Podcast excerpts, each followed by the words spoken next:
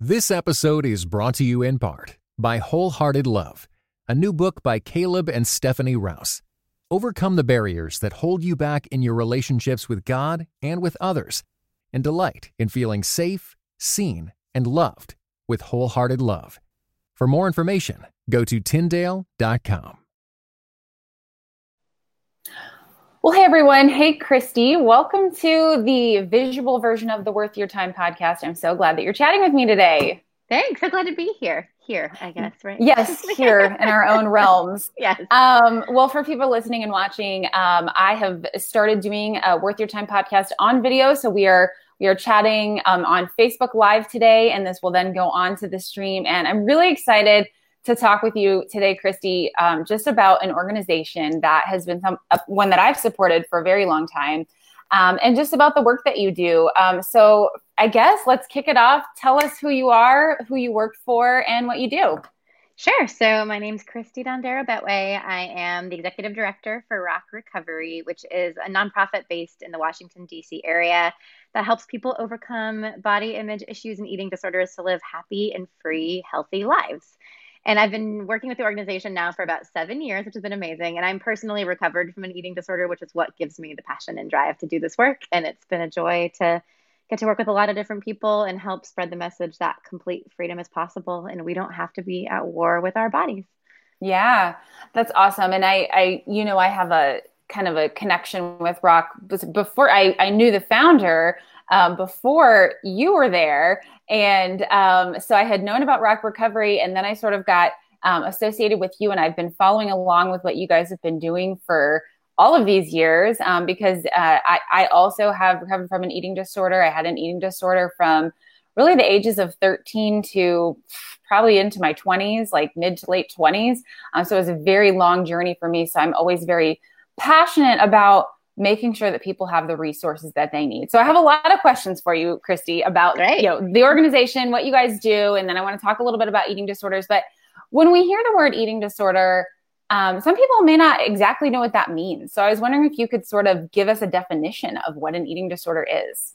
Yeah, and I'll actually even go a little bit broader to say the term disordered eating too. So we kind of flip back and forth between saying disordered eating or eating disorder because any relationship with food that gets in the way of your physical, psychological, mental, emotional, spiritual health can be a problem, right? So mm-hmm. it might be as small. So with disordered eating, it's kind of a spectrum. We think of healthy eating as a spectrum, and we don't mean healthy eating in the typical way people talk about healthy eating, but we mean more moderate, balanced, enjoyable eating. And so, with an actual eating disorder, you know, those include lots of different things, but mostly people think about anorexia, bulimia, and now binge eating disorder is actually a newly um, added category for the DSM with mental health disorders. And that's actually the most common eating disorder, even though it's the least well understood, I'd say, in a lot of ways, and kind of the most stigmatized. So, basically, an eating disorder is anything that a relationship with food that has compensatory behavior to maintain a certain shape or weight, or any kind of using food for control or coping in a, in a really un, unhelpful um, and maladaptive way. It's kind of how I'd, the layman's term description of an eating disorder. But really, again, this disordered eating description goes back to anything on a spectrum. So, you know, for for me, and I don't know your story exactly, Erica, but my disordered eating and my eating disorder actually started by going on a diet. So, you know, the diet, and a lot of us go on diets in America and all over the place, where that's the first example of, oh, I can't trust my body. I can't listen to my body. I have to listen to something external to my body to get a certain weight or number on the scale. And that is where a lot of us, I think, enter into no longer trusting or listening to our bodies and what they really need. Mm-hmm. Now, I would love to hear actually about your personal story, if you don't mind sharing. Um, what, you know, how did it develop for you, and how did you, I guess, realize that you were dealing with an eating disorder, and then find your way out of it? Oh, quite a journey! I know it's a big, it's a big question. It's a big question, but uh, you know, I think hearing other people's stories is really, um, that is what really brings hope to people that are in the middle of the struggle. Yeah, absolutely. Well, and for me, similar to you, I started my battle with disordered eating early on. I mean, probably at age eight is when I started to kind of struggle with food. I moved from Pennsylvania to Texas against my will as an eight year old. I was very mad about moving, and food was the only thing I had to help me cope with my emotions. That was sort of how I soothed myself. But really, at 13, is where my my true disordered eating and eating disorder kind of began where i went on my first diet so you know a lot of people bodies change it can be really difficult to accept. And when i turned 13 that was the first time i really started to see changes in my body. I was also really serious about ballet and i realized oh the women who look this way and you know are super thin or tall or whatever they're getting the parts that i want. They're getting the praise that i want. What can i do to make myself get that praise and to fit? Like oh i can go on a diet. I can change what i eat. It felt really normal to me to see my body as something i could change and control not something that was kind of created the way it was meant to be and that was sort of what i had to store so it started with this diet and ballet that really made me not really accept my natural body type and shape and didn't really help me have a good relationship with food. So when I started going on diets at an early age, I had this really strange relationship where when I was young, I coped with food, but then suddenly now I'm on a diet and I shouldn't eat those foods. So it was sort of this love hate push pull relationship from 13 to 22, really, of feeling like I shouldn't eat certain things, having these good food, bad food categories, restricting, restricting, restricting, and then eventually going to the other side and binging and doing some kind of compensatory behavior like exercising or you know restricting again for days at a time and i just was kind of on this roller coaster of disordered eating for a very very long time and you know i'll spare you guys the details of all the all the specifics of it but basically you know it was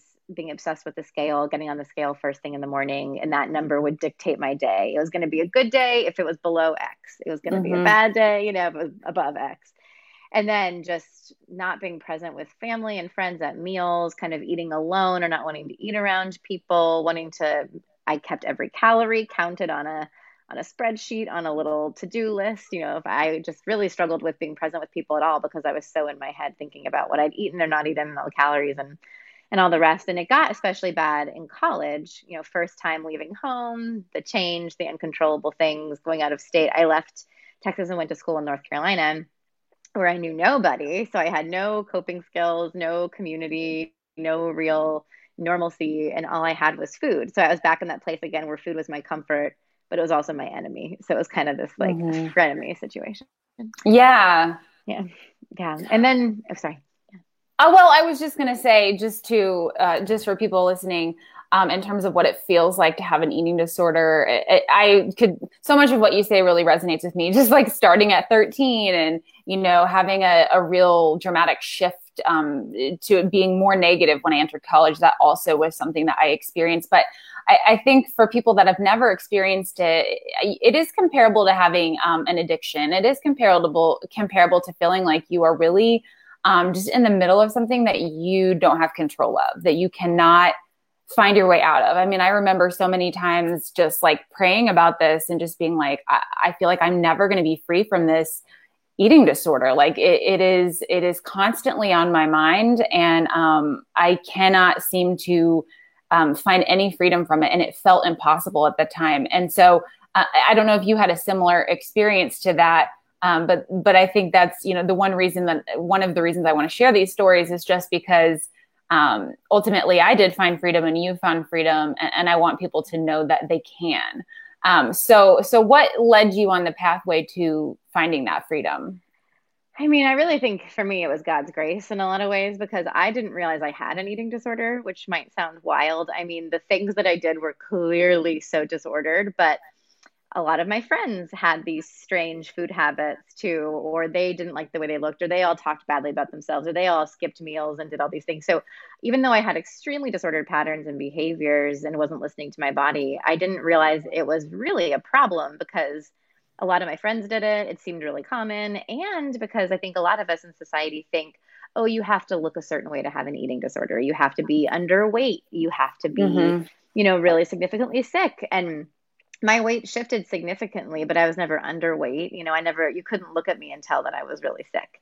So I was actually surprised when I figured out that I had an eating disorder. And I actually realized I had an eating disorder because I met a cute boy at a bar who asked me to go to church. And I know, didn't see that coming, did you? and so I was like, I, I just graduated college a couple months earlier. I was really depressed. I started having anxiety attacks. I was really struggling. And all I really did was, you know, go out on the weekends to bars and kind of go to work and hate my job during the week and have weird things with food and kind of, you know, repeat, repeat, repeat. And so I met this guy. He asked me to go to church, and I was like, yeah, sure. Like, you're cute enough. This seems interesting enough. What could go wrong? So I went to church with him. And at this church, there was a program being run called New ID.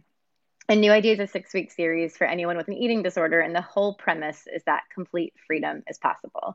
Mm. So the mm. first week I'm at this church, this lovely British woman, Kim Hemsley, comes forward and she makes an announcement about this course saying, you know, I'm recovered from an eating disorder. I'm offering this six week series.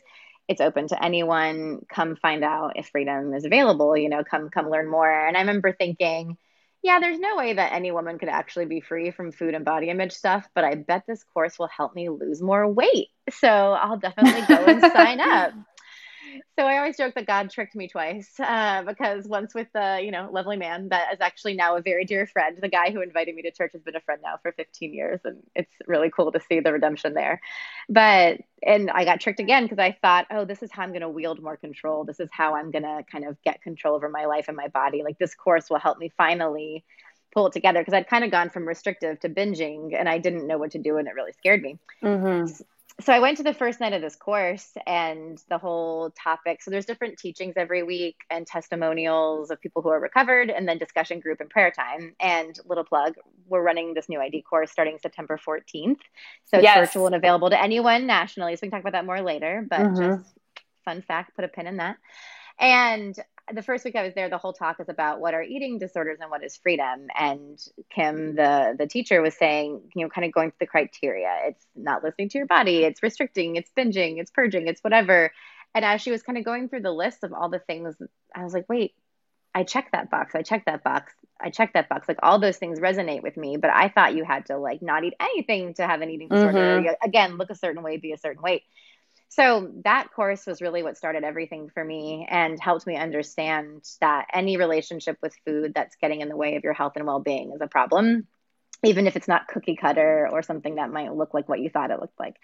So i started working with a great outpatient team called a psychologist got a dietitian and really started doing pretty intensive outpatient therapy on my own that really helped catapult me forward. Because once i realized i did have a problem and kind of you know the scales fell off my eyes and i realized wow this is actually this is actually a problem. It's really been hurting my life for a long time and i just didn't see it I was like, okay, well, I'm going to fix it faster than anyone before me ever has. I'm going to do it so perfectly. It's going to be so great.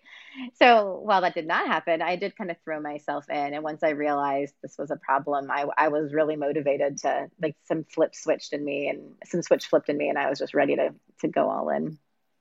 Yeah, I, I, like your point about um, the cookie cutter because mm-hmm. I, you know, similar experience where, you know, when my eating disorder started, I did get very, very thin and there were you know people asking questions about me but at some point it did it swapped to you know binge eating and bulimia. And at that point i ended up you know really gaining a significant amount of weight and um, which really only made me a normal size from what i had been you know? Um, but but at the what I found to be the worst part of my eating disorder was the highest weight that I've ever been in my life, and that is when I went to an outpatient program as well, and I was just when the my uh, therapist had suggested that to me, I was like, oh, that's I'm going to look stupid in that program because everyone's going to be like really skinny and I'm going to be like the fat one. And uh, you know, it ended up being that wasn't the case. There was all body sizes there. Um, people are dealing with the because the, the eating disorder is a spectrum, you know, and I once I got there and I was talking with everybody, I started to realize like the thoughts in our heads were really all the same. It, it's just manifests differently in everybody's you know behaviors and how they deal with it. And so um you know that too for me going to one of those groups was the first step. And um you know at first i said to myself um, this is too expensive. I don't have time for this. I'm in college. I have a job. You know how am i going to do this? And and my therapist had said to me well like this is your life. Like this is this is the rest of your life. Like isn't it worth it and so, luckily, um, my parents' insurance ended up being able to cover this program that I was a part of, but not everybody has that kind of a thing. And so, that is kind of where Rock comes in because you guys know how expensive it can be for people to get treatment. I mean, in an inpatient treatment for an eating disorder is just like obscene. Like I like so much money. And so people probably feel very um lost. They feel hopeless, like they could never afford something like that.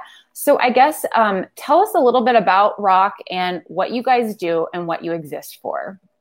Sure. So, Rock is, excuse me, such a great organization. I mean, I'm clearly very biased, but I feel like we fill in these gaps that are just so prevalent for people who are trying to seek care and help. And it's hard enough. I mean, you've experienced this. It's hard enough to want to get better and to do the hard work of recovery, you know, feel the feelings and make the changes and give up control and all the things that come with that. But to not be able to access that care because you can't afford it just really breaks my heart. And I never went to an actual program. I did mostly individual therapy work outpatient and kind of cobbled together my own support with the new ID course and with individual treatment.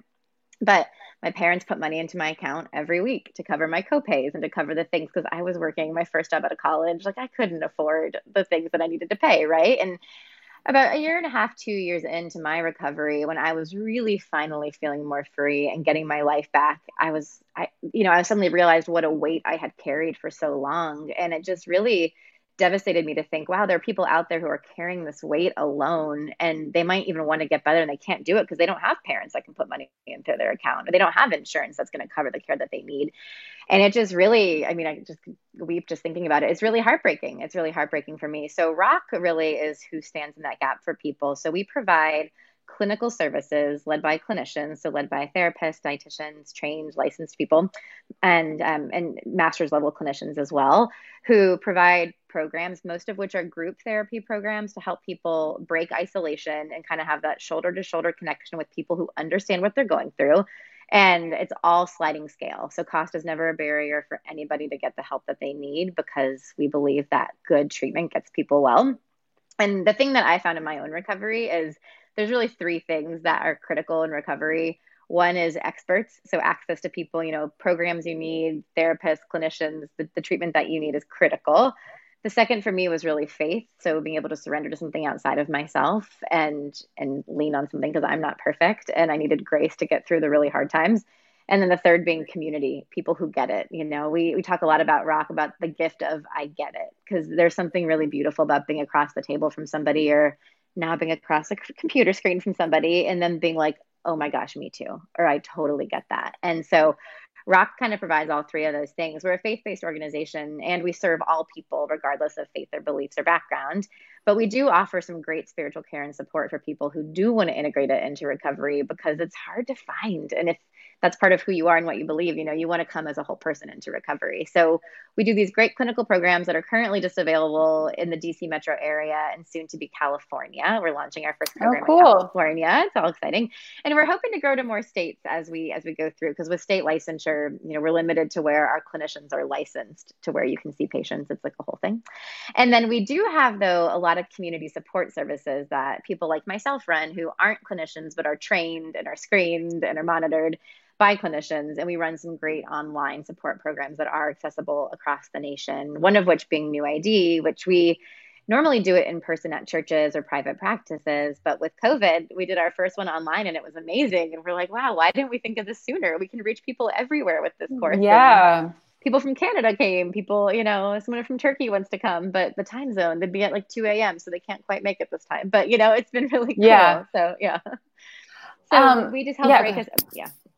So, in a nutshell, rock really helps break isolation, break barriers like stigma and cost, and then we break bread. We do meal support programs to help people break bread with the people that they love. Um, I, I, w- I want to ask about the, the faith-based portion of it. I mean, one of my and let me just I'll just pretend that I'm a client right now, um, or back in the day, back in the day when uh, when I thought like this. You know, one of my biggest struggles was being a Christian and feeling like that there was something like that I was sinful for having an eating disorder. Like I, I kept mm. going back to this, like, well, if I was a if I was a stronger Christian, if if I could choose to do the right thing, um, I wouldn't have this problem. And so it was really hard for me to sort of balance being a Christian and having this like affliction. Uh, so I guess how do you speak to people that maybe are dealing with that? Because I assume you have a lot of Christians coming to you since you're faith based. Um, and you know, sort of getting them to recognize that this is a mental illness and it's not their fault. Yeah. Oh, that's such a good question. I mean, and that's why again, coming as a whole person into treatment is so so critical. And we've had clients who are strong believers, lovely women of faith, and we serve all people, all genders, so men of faith too. And um, but we've had women come to us. I'm thinking of a few people in particular who, when we ask them, well, you know, what does God say to you when you pray about this, or what do you think God is leading you toward, or what's going on? And they're like, oh, I've never prayed about my eating disorder because I need to fix it before God will accept me. Like I need to fix mm-hmm. it before I can actually come to God and receive this. And we're like, no, that is the beauty of grace, right? Like we get to show up as we are and come as we are right now. We don't have to get our acts together. We don't have to do anything. So we really just try to encourage our clients like start where you are. That's okay. You don't have to clean up your act before you come to God. That is not at all what Jesus tells us in the Gospels or any of the stories, right? Like we show up as we are, God gives us grace, and then we change. That's kind of how we've seen it happen and how it happened for me. Um, but that but that shame and that pain is very real, and we've also seen really well-intended clergy and people in positions of power in the church. You know, when our clients have gone to them, say, "Oh, this is just your sin issue. We'll just pray about this, and you need to just repent." And that is so damaging and so painful, and makes me so angry, but mostly just makes me really sad that people are being told it's them because we talk a lot about kind of normalizing this like well if you had cancer wouldn't you take time off of work to get better? Wouldn't you tell friends you know people would bring you meals you do all these things like why can't we do that for mental health or mental illness? Like this is mm-hmm. there should be no shame in this. It's biological right? Like there's so much yeah. of this biopsychosocial illness that's happening for people. So we just try to help people understand they're not alone and that there's no shame in this and God loves them as they are and it's not their fault. And all they can do now is take responsibility and yeah there might be some repentance of things that we've done and ways we want to change and but not not the not the shameful thing of it's our fault or anything like that you know and that's what's so damaging and we talk a lot too about how it's not a sin to have an eating disorder, even if there's sinful behavior, because, you know, not caring for your body and not stewarding your body is, of course, falling short of what God calls us to do.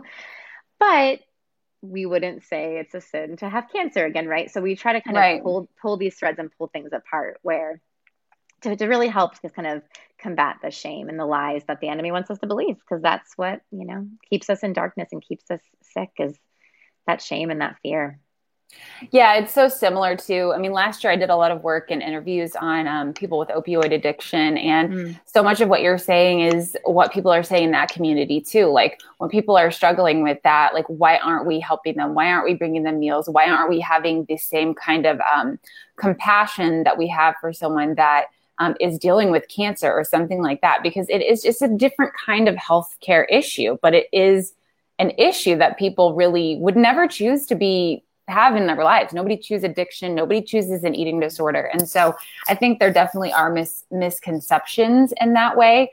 Um, I had this question that was on the tip of my tongue and now I'm forgetting it, but I'm going to find it again.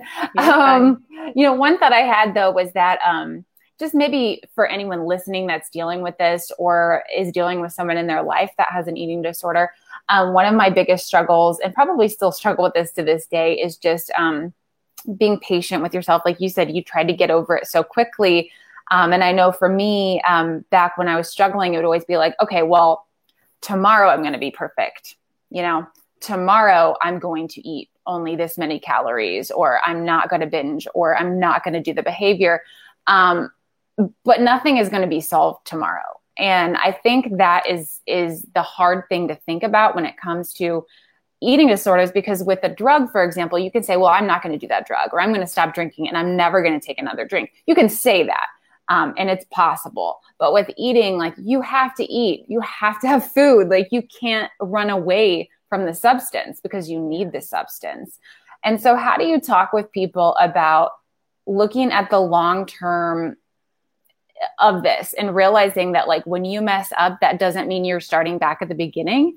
It just means maybe you went three steps forward and you went one step back, but you're still moving forward. Yeah.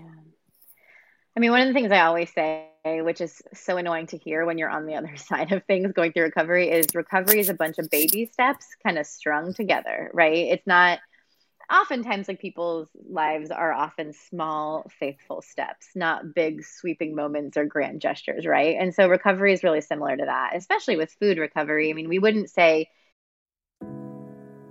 this episode is brought to you in part by Beyond Ordinary Women Ministries, which prepares Christian women for leadership. At Bow, we believe that every woman is a leader because she influences someone. So, whom do you influence?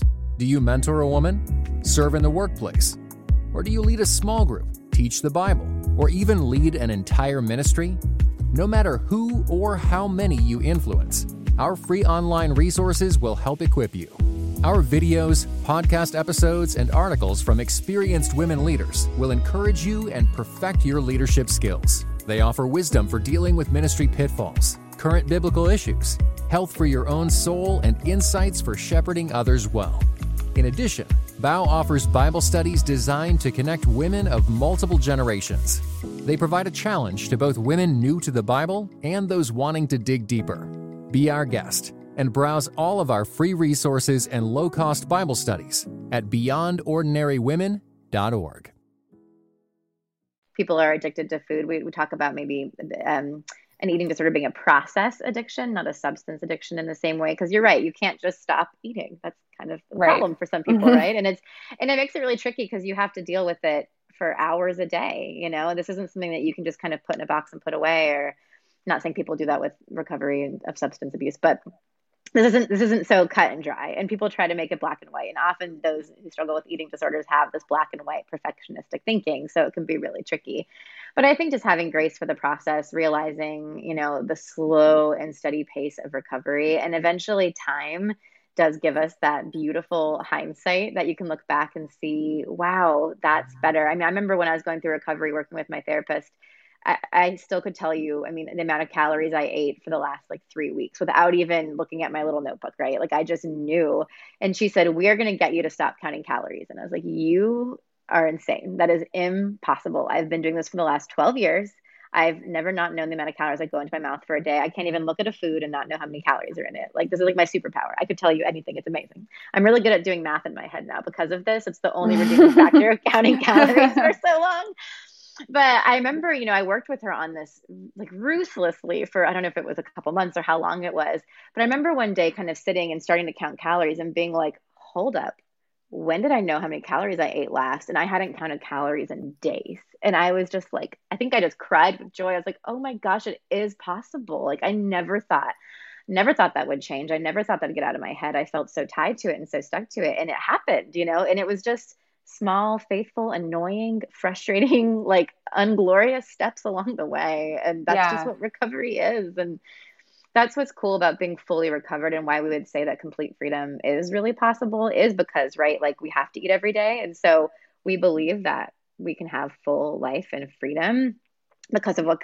Jesus did for us and because of all the grace that we get to receive. But there's real freedom that's possible for us. And it's it's amazing to eat a meal now with friends to go out. On my honeymoon with my husband we went to italy and i remember just sitting at these meals and thinking i would be in tears if this had happened to me you know 10 years ago. And it's just so great to have that kind of hard earned freedom but it's also a grace in a weird way you know it's all these different pieces coming together. Yeah yeah i totally would echo that. I mean i um you know in the in the end portion of my eating disorder like i was really it was a lot of severe binging. And i look back you know at one point you know years ago i look back and said i don't even know when i did that. Like i don't know when i binged the last time. And i have no desire to do it at all. Like zero. Like i can't even understand that mindset that i used to have. I mean there would be times when um, I would, you know, go on a binge or whatever at like eight o'clock in the morning. Like, I mean, to me, that is unthinkable now, those kinds of things. But it was, I was running to it as this escape. And um, it was just like using it as a drug looking back. And that's hard to comprehend if that's not something that you've ever done, but it is how I used it. And, and to this day now, I just think like, I can't even, I cannot even imagine doing that. Like, I'm so far from that. But yet at that time, I felt that I would never like I remember I used to tell myself I, I you know uh, drive like because I would go to drive throughs you know and I would get a bunch of food and eat it in my car while I was driving. And I would say to myself like you're gonna like end up killing yourself like while you're driving trying to eat this food because you're not paying attention. Like it, it got that severe in my mind where I was like this is gonna kill you in some like off weird way like this And, mm. and I mm. remember having that thought, and that's just really scary, even even recalling it right now. Um, but yeah, it was a slow process, and and it and and I think what I'd like to emphasize is just that every little step does count. Like even if you end up going backwards and feeling like you've gone backwards, you're still moving forward. And I think that would go for for any kind of addiction. I, I mean, whatever it is that you're struggling with, every step forward is building some kind of strength. And so it is a long game. I would say, like, from the time that I started really getting help when I was about 20 to the time where I really felt like, okay, like this is not something I'm struggling with anymore. It was probably, I mean, five or six years. And that's that's a hard thought. Like if you're not in that place yet but I just think like thinking of the long game and thinking, where do I want to be in five years? And like, am I going to trust what these other people are saying that have been there? Like, trust that it's possible. Um, and so I know that's a, like a lot of what you guys are saying at Rock Recovery. Um, one of the things I wanted to ask you about because here I am now, the mother of a little girl, yeah. and thinking about her. She's only two now, so we're not dealing with anything yet but you know growing up of course my mom was a huge influence in my life. And um, you know i look back and she i have a awesome mom but there were definitely some things that she said and did that i feel like influenced me in a negative way not on purpose. And i think that that all moms can do that. And i think culture um, plays into this. And, and i'm scared of culture more than i'm scared of myself because i i see what i'm seeing on tv I see, um, you know, what you see in the magazines, you know, all that stuff. How do we protect our daughters? What do you say to moms? Oh my god I need advice. I am so scared because I do not want her to go through that. I do I not want her to go through that. I know. I know. And I think the fact that you don't want her to go through that is so much of the starting battle. You know, that's such a big game changer right there is just the awareness you know knowing that something's off something's disordered something's kind of gone awry in our culture and we get to change that for our children. You know i think our girls and our boys right? Like it's happening for all all kids unfortunately the pressure and all of the rest but especially i mean as a mom it, it does unfortunately happen with your modeling right? Like kids watch what you do watch what you say watch how you are and that is kind of what they're soaking in. So I think it's really tough to put the pressure on yourself as a mom. I feel like beyond body image for general people and general women, I think moms have so much shame thrown at them for their bodies, for how they parent, for whatever the things, right? Like I just think it seems like a really tough gig. So well done on doing it. um, but I think just remembering like you don't have to be perfect, but you do get to be like it's kind of this mirror for you of like what your kids start to pick up on you. Like that's kind of mm-hmm. what's going on for you. So you want to be as healthy as you can so you can help your kids be as healthy as they can with their self-image with their self-esteem with their bodies with kind of all of it. So really working on yourself first which i know you've done a lot of work on. So i think that's just great advice is to do that. And then just to help our kids remember their identity is not their appearance not their achievements. You know their worth comes from something so much more than than these external things and these fleeting things. And there's this great book called Shaped with Love. I think her name's Dr. Osborne. I'm blanking on the author's name that talks about how to talk to kids about their bodies.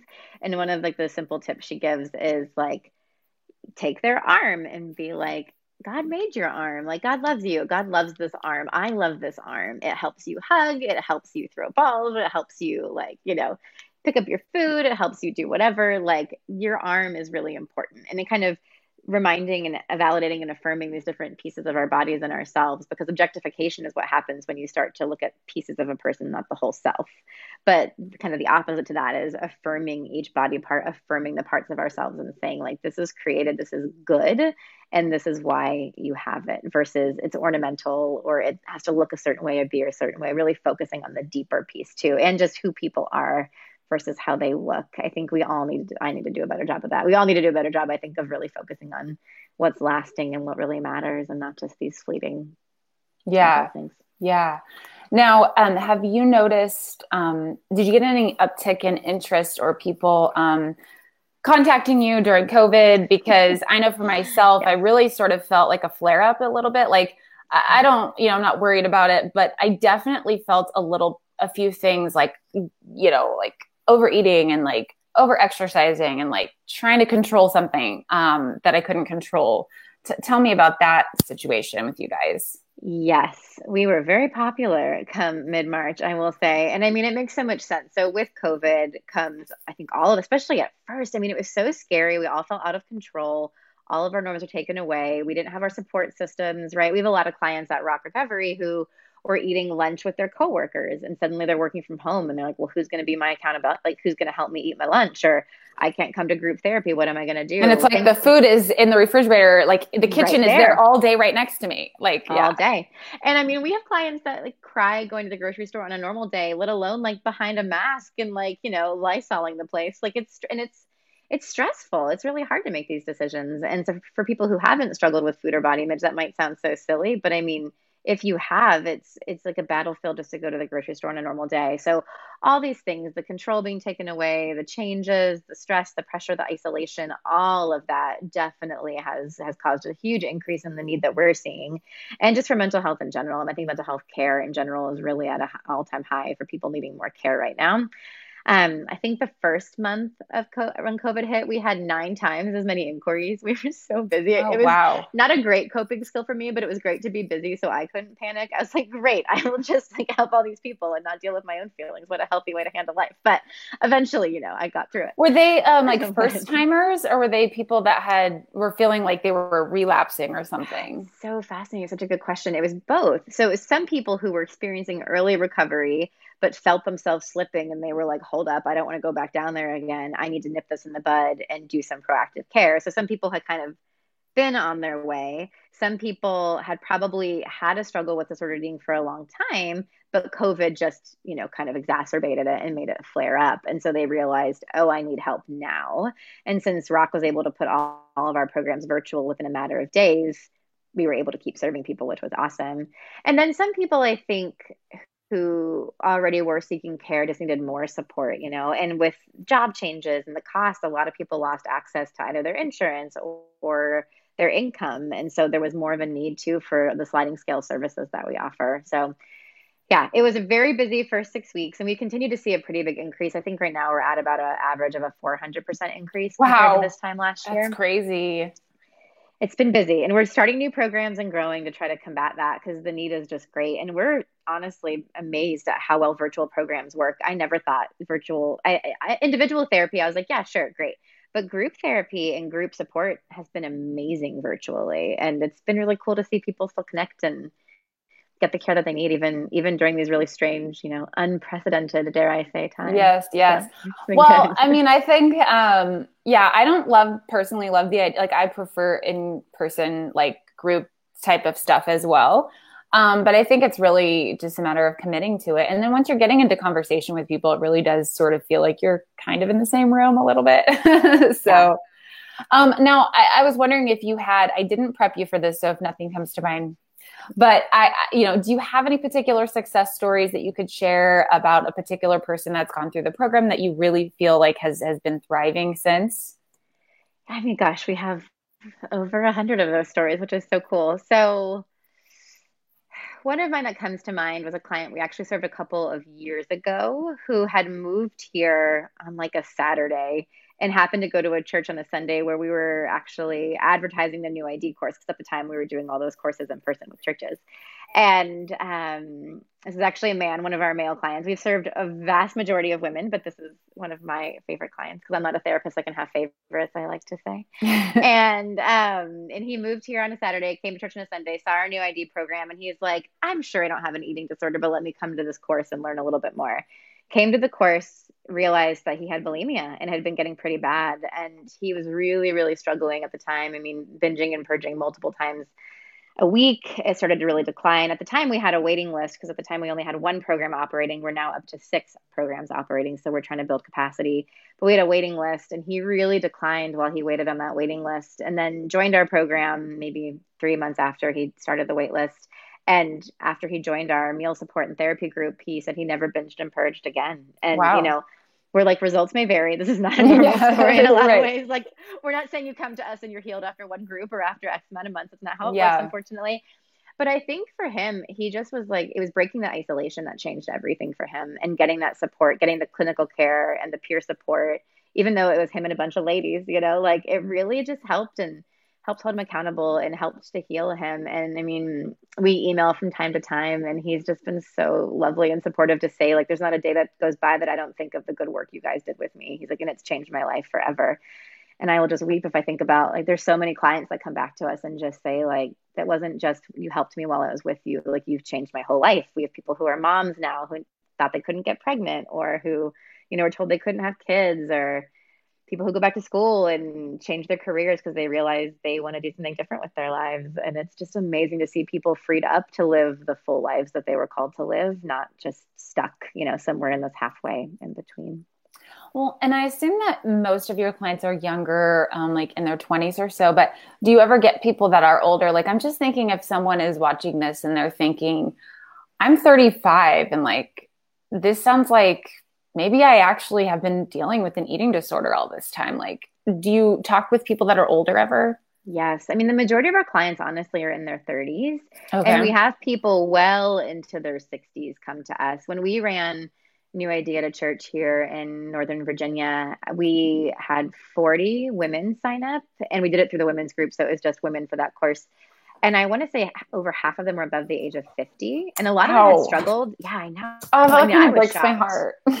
Mm-hmm. And a lot of them had either struggled for years and never sought help, or they had kind of had it earlier in life, got better, but then life transitions, empty nesting, you know, different things that had changed. Suddenly, the stuff kind of started cropping back up for them, and they're like, "This is weird. Like, why am I suddenly doing these things again?" But change and trauma and triggers, all these things make life hard again, right? And can bring back old behaviors sometimes if we need more healing and need to do a bit more work on them. So um, yeah, we have people, we serve people 18 and up right now. We're trying to start a new teen program to help serve adolescents because we know it's a huge need. But there are a lot of underserved adults out there. And that's why I love a lot of the programs that we do is it reaches people who might not realize they need help. And I mean, I'm so biased because that's what happened for me. You know, I didn't realize I needed help and I feel like someone kind of came and plucked me out of the pit and like set my feet on the rock, right? That's why we love the name mm-hmm. Rock Recovery because yeah. I really just feel like that's what happened for me.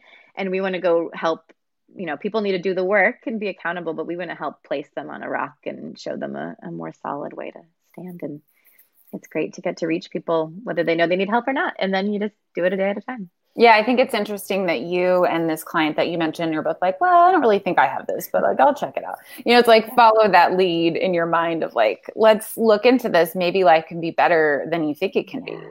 Um, you know, I guess sort of close getting to the end of the questions here, but um, you know, thinking about these teenagers, like these teenage, I, I know it's boys too, but we know that most of it is girls. And like, what it, what do you suggest for a mom who thinks like maybe this is happening? Like, I'm not sure, but like, what if it is? And like, what should someone do in that case if they feel like their child is maybe on the verge or is struggling with an eating disorder? Yeah, it's a good question. And in, some ways, it, the, the answer is the same, whether it's a friend or a child or whoever it is. It's, you know, we talk about taking this person first approach where if someone is struggling with an eating disorder or any kind of disordered eating, I talk about it being like it's kind of like their binky, you know, like we're often holding on to our security blanket. And when you're a kid and someone tries to take away your binky, like it is not okay, right? Like you will throw a fit. One time I cried so hard I threw up, and my mom took my bunny and put it in the washer because I was like real pissed about it. So, anyway, but, you know, when someone when someone takes away your security blanket, like you fight, you get defensive. So the first thing is to really anticipate resistance. Like most of the time, mm-hmm. you're going to get resistance and combativeness, and like I'm fine. Like other people do, I'm fine. Don't worry about me. I'm fine. Like whatever. Um, so really taking this person first approach of like, hey, like I've just noticed some things. Like I've noticed you don't really join us for family dinner. I've noticed that you're not snacking like you used to. Like I've noticed you're going on really long runs a lot. And I'm just kind of concerned that maybe I see you coping with life and coping with stressors and some unhealthy ways. And I just want to help. Or, you know, I know life is really hard. There's a lot of change happening. So we talk about person first approach, validating, you know, validating what's going on if there is a certain circumstance that might be kind of exacerbating or triggering this for somebody, or even just social media or peer pressure or whatever it is, kind of validating and then just being like, listen, I love you, I'm here for you, I care for you, and I just want to see you like be well and whole. And I wonder if we could go talk to somebody about that. You know, I really think bringing experts in can be helpful because we all have blind spots and it's really good to bring in some people who can kind of help us see what we can't see um, but expecting resistance and kind of knowing. And if you're a parent and it's a child situation, like you do have a bit more control over what they do and taking them to assessments. But again, getting people to want recovery for themselves is really a critical part of the process. It looks really differently. It can take different amounts of times. We've seen people forced into treatment who do get better, right? So it, but it just you have to want you have to be willing to let go a little bit and to and to want to do the work and it can change. Yeah. I mean, we've had clients at Rock come to us on their ninth or tenth time at recovery, you know, and finally make progress. So it's never too late either, even if it's been multiple times and you feel like, oh, there's no hope for me or nothing's going to work. Like sometimes it is that ninth time, and I don't know why yeah. it's the ninth and not the second or the first, but that's okay yeah. if it takes a couple times.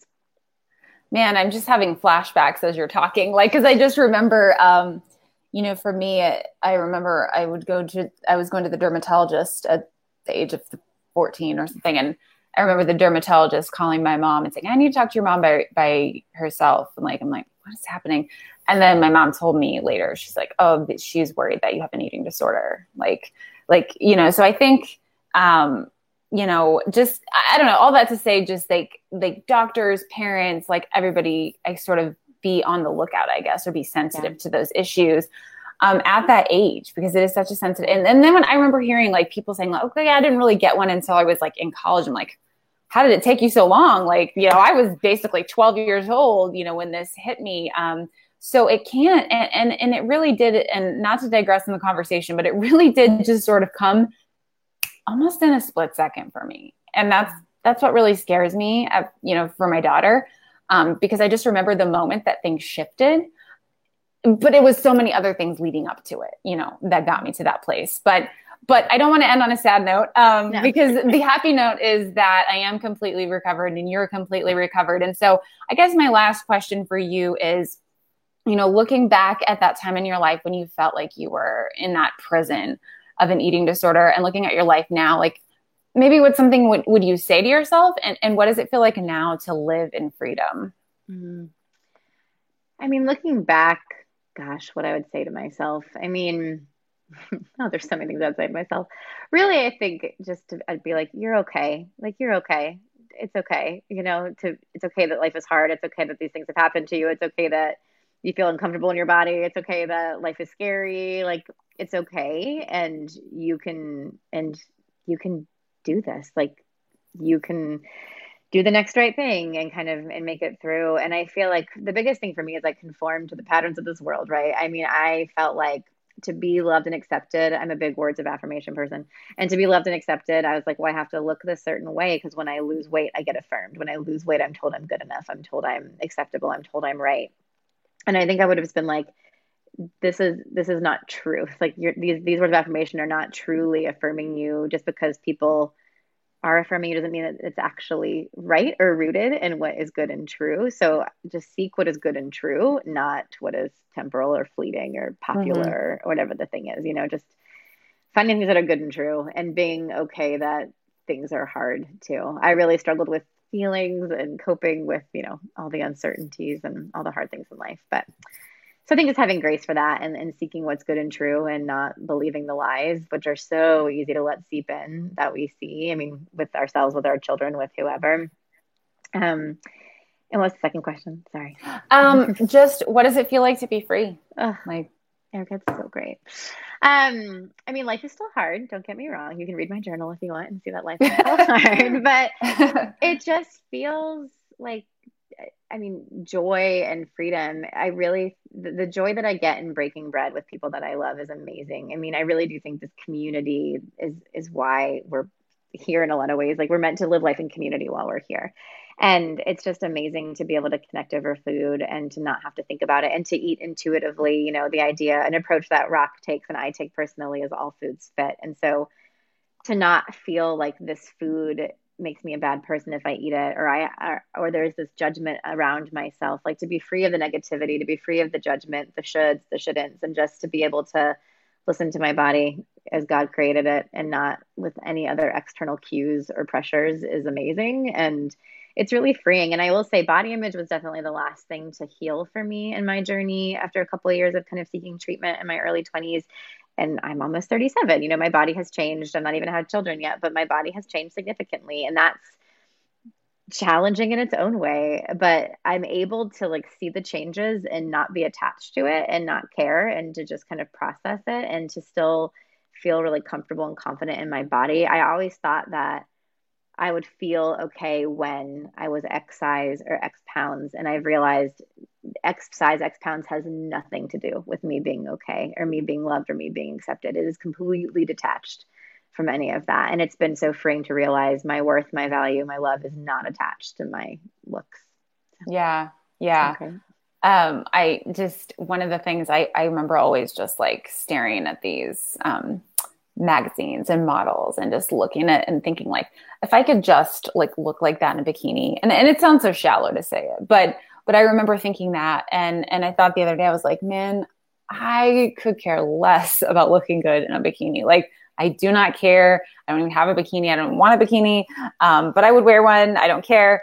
Um, so so i agree with you um, on all of those fronts in terms of freedom and just you know looking back and and almost not even recognizing the person that I was. Um, so um, I know that you, along with me, want to want people to know that they can find that place, um, whether it's an eating disorder, or even if it's something else, if it's alcohol or if it's drugs. Like um, there is hope and there is um, a different life on the other side. So.